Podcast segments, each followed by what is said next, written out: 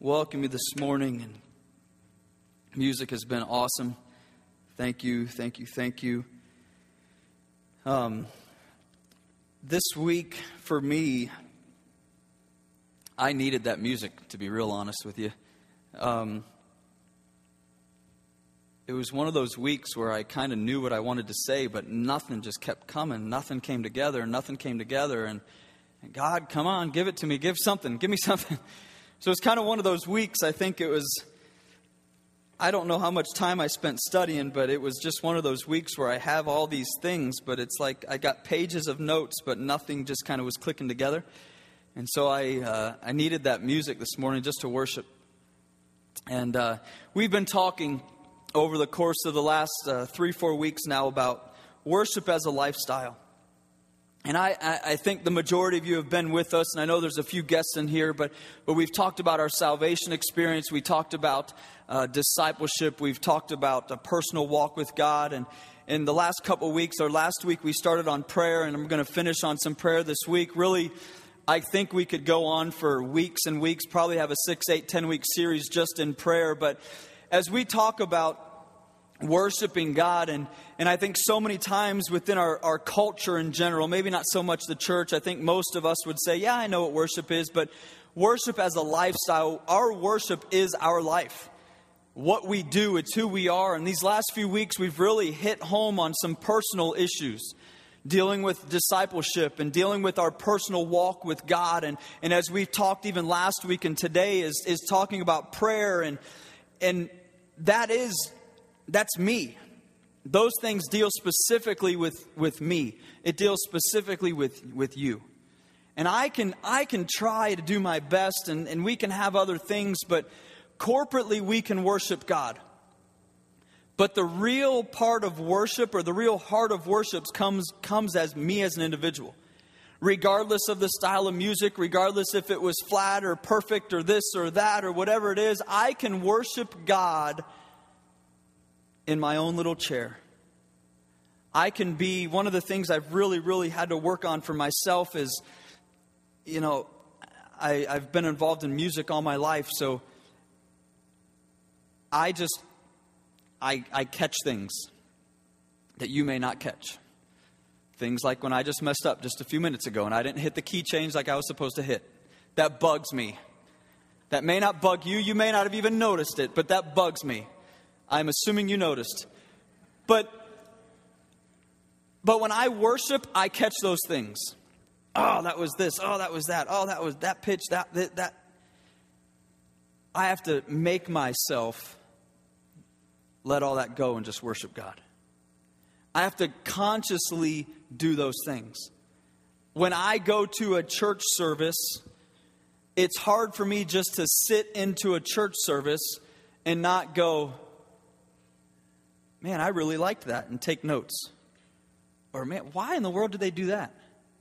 Or, I don't like that, or I don't like that because I critique it, because then I can come back and I go, oh, wow, we can do this better, we can do this, maybe we can try this. And, and it's just like any of you with your profession, if you were to go to another place of, but when I come and, and my worship is, it's me. I can worship how I worship on this front row all by myself. And really, the outpour of my worship on Sunday morning is who I am Monday through Saturday before I come here. Go this week and have the most miserable week of all your life. Get into all the drugs and sin and alcohol and whatever it is that you're involved in. I don't, I don't know if you're involved in those things, but whatever that deep, dark sin is, and go dive into it and then come back on Sunday morning and see if your worship is, is awesome. No, well, why, why does it struggle on that following week? Because my heart's not right. And so, as we dive in and we talk about worship as a lifestyle and we start looking at all of these different things, our salvation experience, what is my discipleship? Am I discipling? Am I, am I growing in Christ? Am I, am I trusting God in my life in those areas? Am I reading Bible? Am I doing those things? And then with my prayer life, am I, do I have one? What is prayer? We talked about that last week. Is, is my faith do I have faith to pray? One, one gentleman uh, said it prayer is faith. I talked about that last week. I talked about the, the thought of, uh, even in that song, I think one of the parts that just hit me is He can move the mountains. But one of the things that we said last week was yes, He can move the mountains, but what moves Him to move the mountains is me and my faith in Him. Do I believe Him enough to say, God, here's my mountain, wipe it out? And so as we get into this week, this week isn't going to be, it's probably one of the most practical lessons I've probably ever taught for anything. I'm a very, very practical kind of person. If you tell me to go do something, I want to know why it has to be done. Why did I not like math in school? Me and Mr. Rich, Mr. Richardson, me and Chris were talking about this the other day. I was good at math because I like to figure it out. But I would always ask the teacher this question Why do I need to know? If you're a kid in here, just plug your ears. Why do I need to know x times y times z plus blah, blah, blah, blah, blah, blah? I never understood why I needed to know that. Well, I'm practical. If you would have told me this is why you need to know that, I would have very much applied myself to doing it. When I was in college, I got a four year degree. Well, at a four year degree, you have to take math and science and history and English and all of these things that I'm going, that science, what does science have to do with me being a preacher? I want to be a youth minister. I want to be in youth ministry. Why do I need to sit in your science class all year long to, to be a youth pastor. That made no sense to me. I passed it because I had to, but it makes no, I'm just, that's just my, my brain. Some of you are like, yes, you're right on. Some of you are going, you're like very analytical and, you know, you're going to jot it all down and then you're going to let me know later. But you're going to have to think about it. But I just, I'm a practical guy.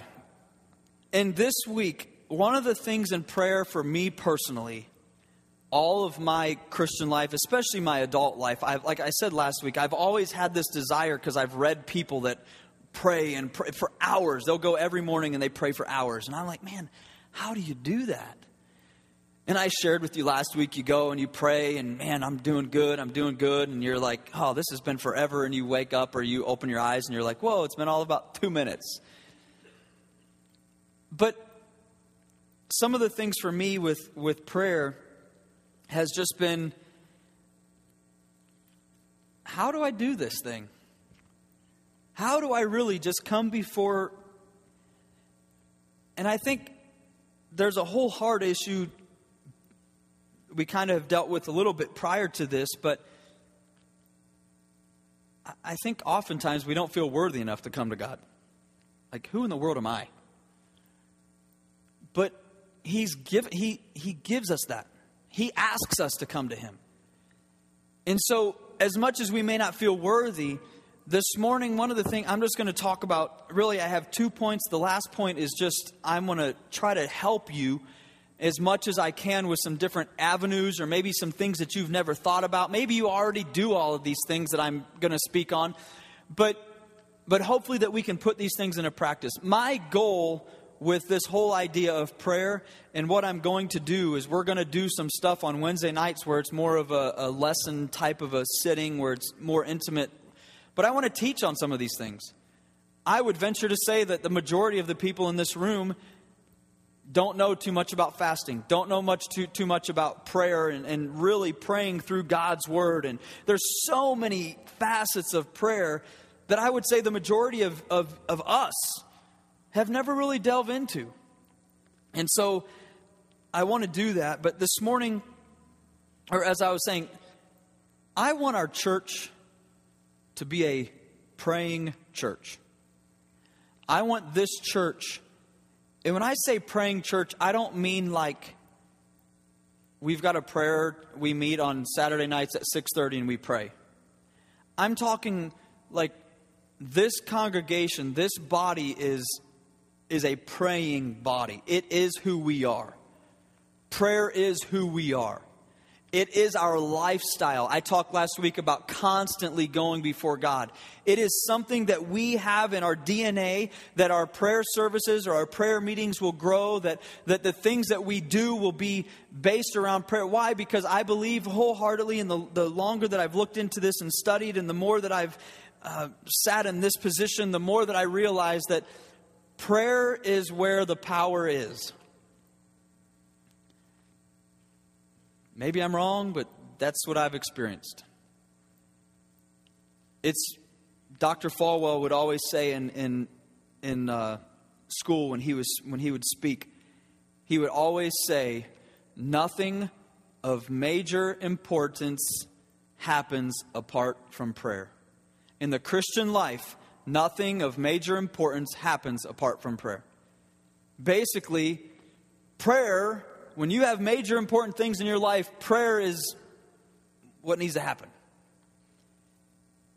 And so this morning I want to I want to hit on one thing and then I'll jump into the, the the, the the points here this morning. But in Luke chapter 11 in verse number 1, I think it's on the screen, but if you have your Bibles, I'd encourage you to open those.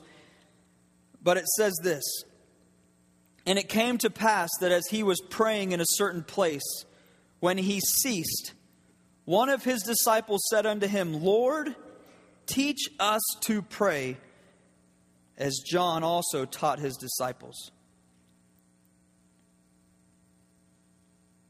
I'm going to read that. It says in a certain place, when he ceased, when Jesus ceased, when he stopped praying, one of the disciples said unto him, Lord, teach us to pray. Think about this. And I'm sure they asked Jesus lots and lots of questions. They walked and talked with him for three and a half years. I'm sure they had lots of questions. But in Scripture, it says specifically one question that they asked Jesus Teach us to pray.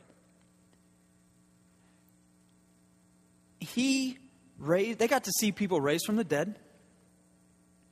They got to see people where Jesus spat on dirt and put it on someone's eyes, and now they could see they got to see so many miraculous things. Jesus took bread and he took fish and he fed thousands. Jesus did numerous things in his ministry that these men got to partake in. But the one thing that they went and they asked him was, Lord, teach us to pray. And I don't know why they asked that specific thing. I don't know if they correlated God and his or Jesus and his power on earth to do the miracles and do the healings with prayer, or I don't know exactly the specific point or around that. But they didn't ask him, Lord, show me how you just raised that guy from the dead. Lord, show me how you just healed that guy's eyes. They asked him to teach them to pray such it's such an important part of our Christian lives, yet it's one of those things that we just kind of shove off to the side. And just as silly and, and goofy as that video was with Shelby, that is our prayer life, oftentimes. I'm going to get up at 5 in the morning, an extra 10 minutes earlier, an extra half hour earlier, an extra hour earlier, whatever it was going to be, and I'm going to pray or I'm going to do it then, or I'm going to do it at night, or I'm going to do it here, or I'm going to do it there. Well, whatever that would be. And then things happen. Distractions come in our way. And so this morning, I'm not going to go through all of the Lord's Prayer. That's, that's, I'm not going in there, but I wanted to, I wanted to hit on that thought of those disciples came to Jesus and they asked him a specific question, and that was, Lord, teach us to pray. I'm going to jump in this, this morning into, I'm going to kind of flip through some different scriptures this morning, but the first part of my message, or the first point here, is kneeling in prayer. I want to talk about knees bowed. Why knees bowed? For one, there's multiple positions or postures of prayer throughout Scripture. There's postures of, of prayer where you're laying flat on the ground, prostrate. There's postures of prayer where your hands lifted, you're, you're crying out to God. There's just there's a number of different ways that is mentioned throughout Scripture of of of postures of how to pray. And I'm not going to go through different postures, but I'm going to hit on knees bowed, and here's why. Well, let me go to a passage here real quick. Acts chapter 9 and verse 36. In Acts chapter 9 and verse 36, and we'll read just a few verses here, but in 936, it says this Now there was at Joppa a certain disciple named Tabitha, which by interpretation is called Dorcas. This woman was full of good works and alms deed which she did, and it came to pass in those days that she was sick and died, whom when they had washed their, their washed, they laid her in an upper chamber. And for as much as Lydda was nigh to Joppa, and disciples had heard that that Peter was there, they sent unto him two men, desiring him that he would not delay to come to them. Then Peter arose and went with them. When he was come, they brought him into the upper chamber, and all the widows stood by him, weeping and showing the coats and garments which Dorcas made while she was with them. But Peter put them all forth and kneeled down and prayed, and turning him to, the body, said, Tabitha, arise. And she opened her eyes, and when she saw Peter, she sat up. And he gave her his hand and lifted her up. And when he had called the saints and widows, presented her alive. And it was known throughout all Joppa. And many believed in the Lord. And it came to pass that he tarried many days in Joppa with Simon a tanner. But, but here's why did I read all those things? Here's what I want to talk about with knees bent. When I bow my knees, in America, we live in a different society throughout majority of all societies outside of America, they bow as a sign of humility, as a sign of respect, as a sign of kind of surrender, as a sign of basically you bow to a king, you bow to an authority, you bow to those things. Why do they do that? They do that because you're you're basically lifting up that person. Whoever I were, if I were to go and bow to Alan, I am basically saying, Alan, I'm, I'm exalting Alan. When we, we pray here, I'm assuming that these people were pretty humbled at this point. They didn't know what else to do. They, they came before and they just, they simply, I don't know what you do when bad news comes, I don't know what your circumstances are, but when oftentimes when I am broken to a point that I know I don't know what else to do, I simply bow. Oftentimes, when people receive bad news, maybe it's a, a passing of a loved one or whatever, but what, what so often? Watch a ball game, as simple as a baseball or a basketball or a football game people will do what? They lose the big game and they do what? They do what? They, they go straight down to their knees. I remember many times, I remember one specific time of baseball. It was one of my last games. And it was one of those things, it was over. And I just, oh, man. Just kind of sit there. Why? Because you're, you're in understanding, you're realizing that for me, if during that, no, I wasn't in reverence or in awe of what it was, but I just kind of, man, it's over. When we talk about God and we talk about prayer and we talk about some of these different things, the posture and why I chose this is, is simple. Is because in order for me, in order for us to get to a place where we become a praying church, we have to become a humble church. We have to become a church that is not that is not afraid to go to our knees, that is not afraid to cry out to an almighty God, that is not afraid to say, "You know what? I'm imperfect. I have problems. I have issues. I need to deal with those things." I have to get to a place in my personal life that I am humbled before an almighty God and I'm willing to say, God, I need you. My prayer life starts with faith because I have to put my faith and trust in Him, but I have to be humbled to go to Him. And I'm willing to show God that I'm humbled before Him. You know, oftentimes, maybe maybe you are, are different, but I know in my life, oftentimes, when if I'm really struggling with something, I don't know why I do this, but I will often, I will literally take my hands and I'll say, God, I can't do this. And I will literally just do this. Or I'll say, God, take this off of me. And I'll literally just put my hands up. God, take that off of my shoulders. Or I'll give it to Him. God, get, take this. I'm, I'm really not giving Him anything, but I'm, I'm just making that expression God, here it is. It's kind of a thing of surrender. I'm on my knees. When you go to war, the general doesn't go, All right, everybody, attention to your knees. Well, what happens when I'm on my knees? I'm dead meat. That's what happens. Well, when it comes to prayer, I want to be dead meat. I want to say, God, I have nothing else. Here I am. I'm surrendering, I'm giving it to you. And so this morning, I'm going to go to a couple passages, but in Acts chapter 20, in Acts chapter 20 and verse number 36, just another passage here where they get to their knees. But in 36 it says, And when he had thus spoken, he kneeled down and prayed with them all. In Acts 21 and verse number 5 it says, And when he had accomplished those days, we departed and went our ways. And they all brought us on our way with wives and children till we were out of the city, and we kneeled down on the shore and prayed.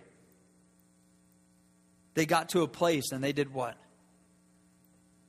They bowed their knees. They humbled themselves. They, they cried out to an almighty God. This particular passage said they bowed their knees on the shore, which means to me, going to the beach is an amazing place because it's scriptural to do that on the shore. I don't know. But uh, not funny this morning, I understand. Sorry. I'll keep going serious here. But uh, but when we bow our knees, kneeling is it's his, it's it's na- known pretty much to as surrender. It's known as humility. Even in Scripture, the the brother of Jesus, James, one of the things historically is known that he was nicknamed camel knees because they said he had calluses on his knees because he bowed and he was on his knees in prayer so often. I don't know about you, but how honorable would it be for your nickname to be camel knees? Now that's kind of goofy, but with the intent of he had he had calluses on his knees from praying and being on his knees so often. That's, that's an incredible thought. And I, I just want to ask this morning, very, very practical, and I'm done with this first point, but are you bowed? Is your heart bowed? When was the last time you went to your knees and just asked God? When was the last time you, you cried out to an almighty God from your knees? Maybe you used to get, get up in the morning, you'd bow your knees and, and pray by to your bed. I don't know what you, you do or you did. When was the last time you bowed a knee and came to an altar? When was the last time you humbled yourself and just said, God, I, I here I am? A real quick story you may know the name John Ashcroft. He was a uh, a senator, and I think he was a governor as well. But John Ashcroft, before he went to take the Senate, his dad would always, he would wake up on many, many occasions, and his dad would be praying at the, at the foot of his bed. And before John Ashcroft went to, to be sworn in as the senator, his dad, his father passed away, but he was in poor health. And, and on his way there, he went to go visit his dad. And as he walked into the room, his father started to try to get up out of his bed. And John, it's, it's quoted here that John looked at his dad and said, Dad, you don't need to stand up. You're just fine. And his dad looked at him and said, Son, I'm not trying to stand up. I'm trying to get the strength to kneel one last time for you. I don't know what your home life was. But that particular thing to John Ashcroft is quoted in his book, or in, in what I read, was that was the thing that has drove him to every morning make sure that he bows his head, gets on his knees, and pray to an Almighty God because he always remembered seeing his dad bowed at the foot of his bed. And the last memory that he had of his father was his dad trying to get up sick out of a hospital bed to get on his knees to pray for his son. Maybe as a mom or a dad in this room tonight, you need to you need to allow your kids to see you on your knees before God. Not just sitting down with them at night. I'll be guilt, I'm guilty. I pray with my kids every night before we go to bed. But maybe they need to catch me in the middle of the night or in the morning bowing before their beds. Maybe they need to see dad a little bit more on his knees before God. I don't know what that is for you, but the next one is this arms extended. The next point is arms extended. In Luke 22, in Luke chapter 22, in verse number 31, it says this. Twenty-two thirty-one. And the Lord said, Simon, Simon, behold, Satan hath desired to have you, that he may sift you as wheat. And Jesus said this, But I have prayed for thee, that thy faith fail not. And when thou art converted, strengthen thy brethren. Arms extended, uh, again, I'm not going with this, I'm not talking about our hands being lifted in worship to God or, or praising God, but I'm, I want to go with this avenue of arms extended is that my arms are extended to you. Who are you praying for? So many times in our prayer lives, we, yeah, we may pray, but we pray for me. Who am I praying for? Are my arms extended to you? Am I lifting you up in prayer? Am I worried about your life? Am I worried about the things going on for you? Am, what is my worry? My arms are extended to you. And I know in my own personal life, and all I can speak on is myself, when things are going okay for me, most of the time my prayers are not based at Aaron Flanagan. When my life and me and God are going good and, and things are great, I typically pray a whole lot more for others than I do for myself.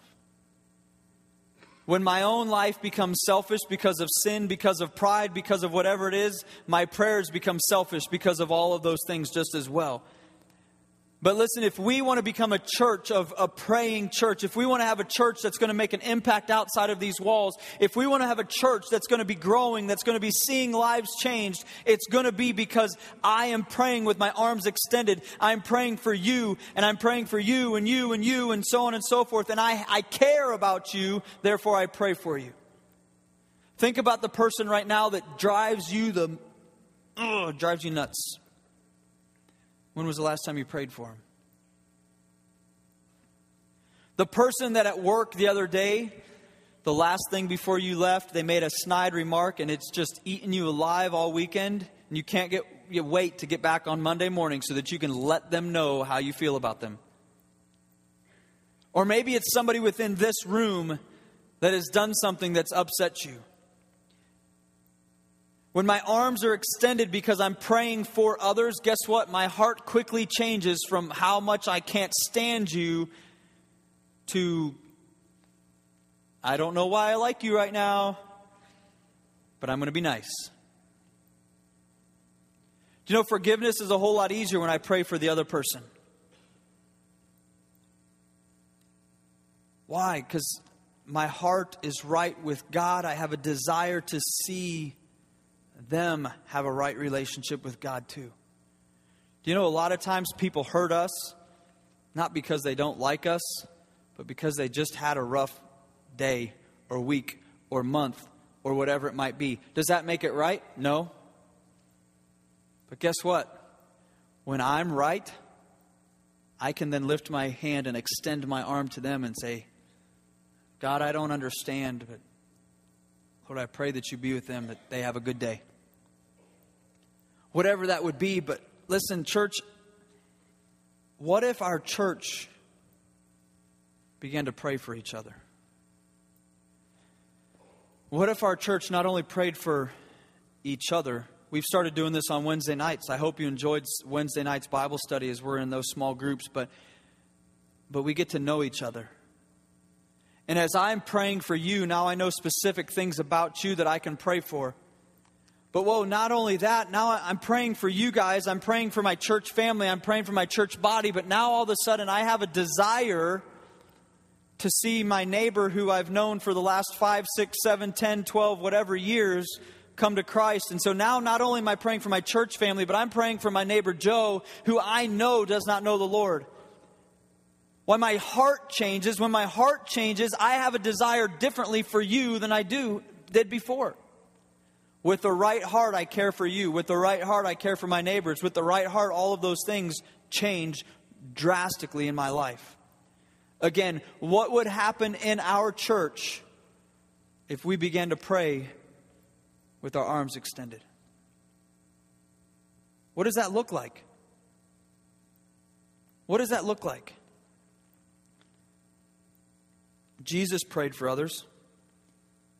In Luke 22, in verse number 34, it says, And he said, I tell thee, Peter,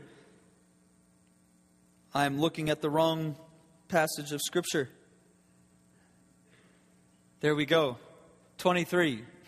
Then said Jesus, Father, forgive them, for they know not what they do. And they parted his raiment and cast lots. There's all throughout Scripture with Jesus praying for other people. In John chapter 17, in John 17, I'm not going to read all of this Scripture here, but in John 17 and starting in verse number 9, I pray for them, Jesus says. I pray not for the world, but for them which thou hast given me, for they are thine and all mine are thine, and thine are mine, and I am glorified in them. This whole passage for the next 8 or 10, 12 verses are really almost through the end of this chapter. Jesus is praying for the needs of others, he's praying for others. I pray for them. Man, what, if, what does that look like in our church? Am I willing to lift you up? Am I willing to pray for others? Am I willing to allow myself to, to stop thinking about me but think about others? We talk about this with our children. We teach our children to share. We teach our children to, to do what? To, to think about others first. You open the door and let people go in front of you. We do all these things. That's just good, nice gestures that we do. But I don't so much know if I can pray for you. the culture of this church will change drastically if we get on our knees and we pray for others. Because it changes me, it humbles me. Because I may not like what you did to me, but God didn't say if they made you mad, don't, don't love them somewhere in there, I think it says something about loving your enemies. It talks about those types of things, those which despitefully use you. What? Because it says so much about who I am. When you've done me wrong, my true character will show. Because I will do a couple things. I'm going to kick you in your mouth, or I'm going to be able to shake your hand and say, I don't, understand. But have you ever went to somebody that and said, Hey, I'm sorry? When you know in the depth of your soul that you did nothing to them, but they bit your face, they just, they came after you, they attacked you, And you said, Man, I have no idea, but I apologize if there was anything that I did.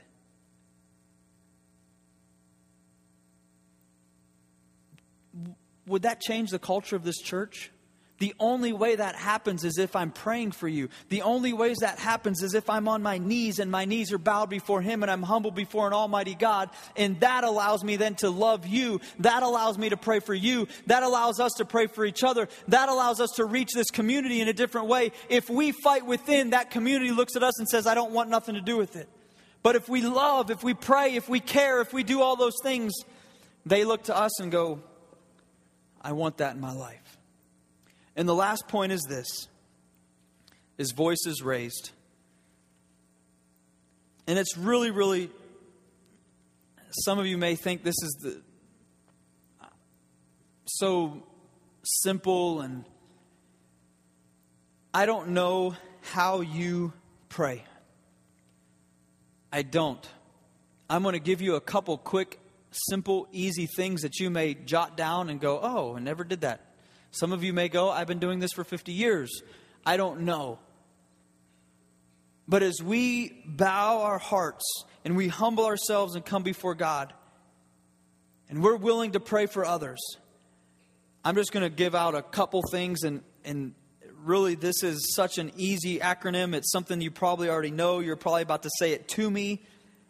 But one of the most famous, I guess you could say, acronyms for prayer is ACTS. ACTS. Starting with adoration. Adoration is simple is simply this. If you go if you look into Lord's Prayer, it says what hallowed be thy name. It's praising God. Can I give you guys just a couple application things that you can do and you can write this down, you can do it or you can not do it, whatever it is, but what if you started your prayers with two or three sentences just of adoration of praise for who God is? Maybe you would want to start your prayers or start your, your, your, your devotion time with a, a couple songs of praise to God. But adoration. The next is confession. God's word says a lot about confessing. We confess He is faithful and just to forgive us. Let me just challenge you with this keep those close. Keep those close. I don't want to go days and days and weeks and months without confessing my sin before God. Keep them close. Keep that, that tight, that close within you. But confess your sins. Maybe you even need to, to take a, a, a moment, maybe once a month, where you sit down and you literally map out 15 minutes, 20 minutes, a half hour, an hour, whatever it would be, but where you sit down and you, you go before God God, I feel that I've given you everything, I've confessed everything, but God, speak to me. Share with me the, the things that I have not confessed to you. But confession, thanksgiving. Let me challenge you with this make your own Thanksgiving list. Not what you want turkey and dressing and mashed potatoes and gravy, but your own Thanksgiving list. What are you thankful for? Try to jot down 50 things that you're thankful for. What? 50? It's really not that.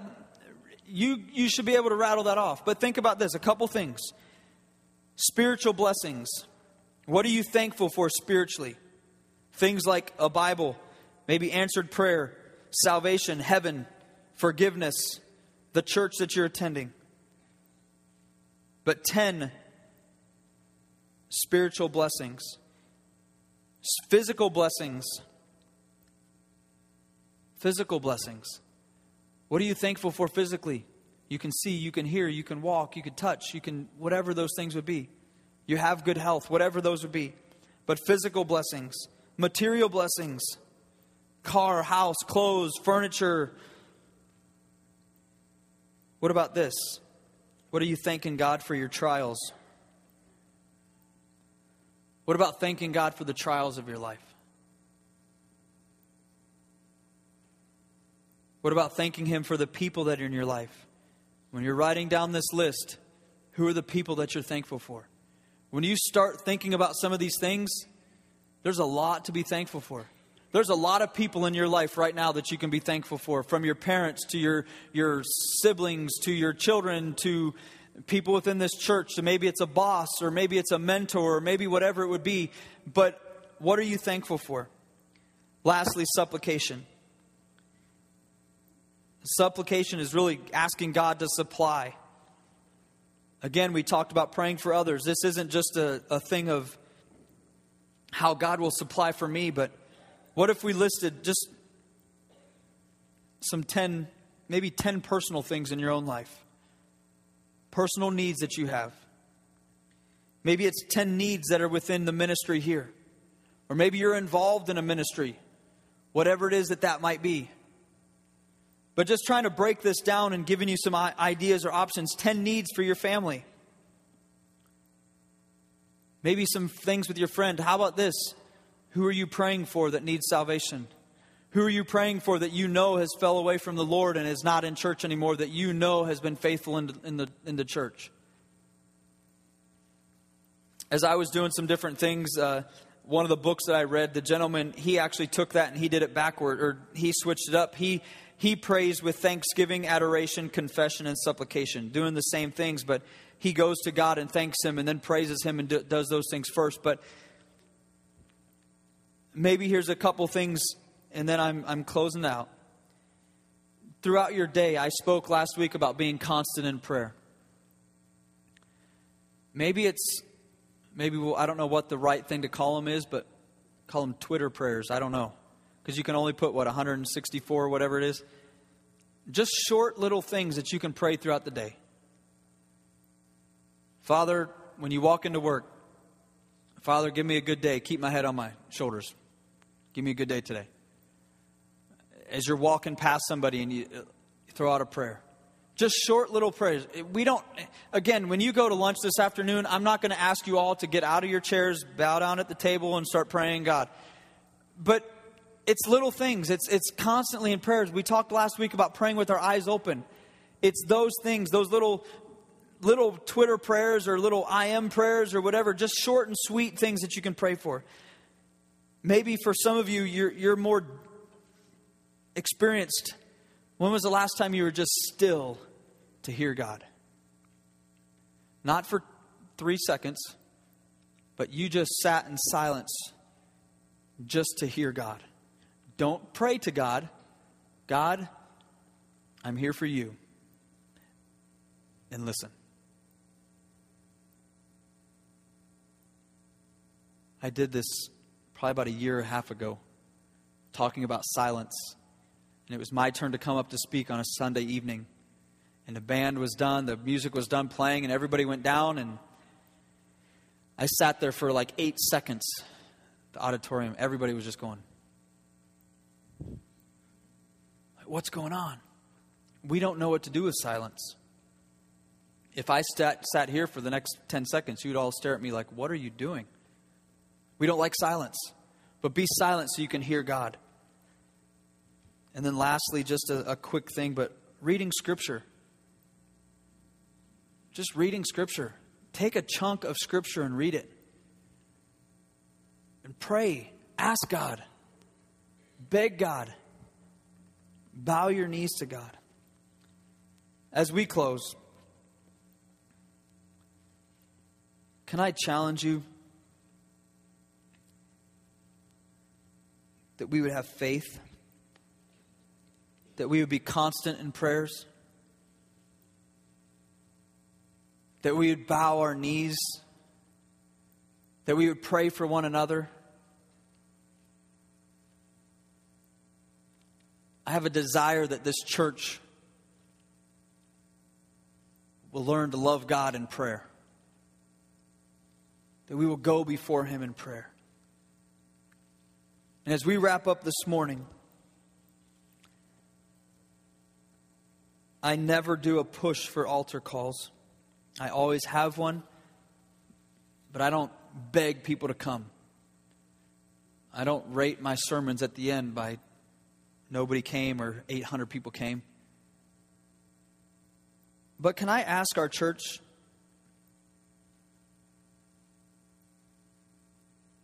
when the music plays, or I don't, if we have no music, I don't care. If you want to bow with us. But would our church this morning, there's a really big altar. Would you join me and my wife on our knees, begging God for this church, for each other, for this city,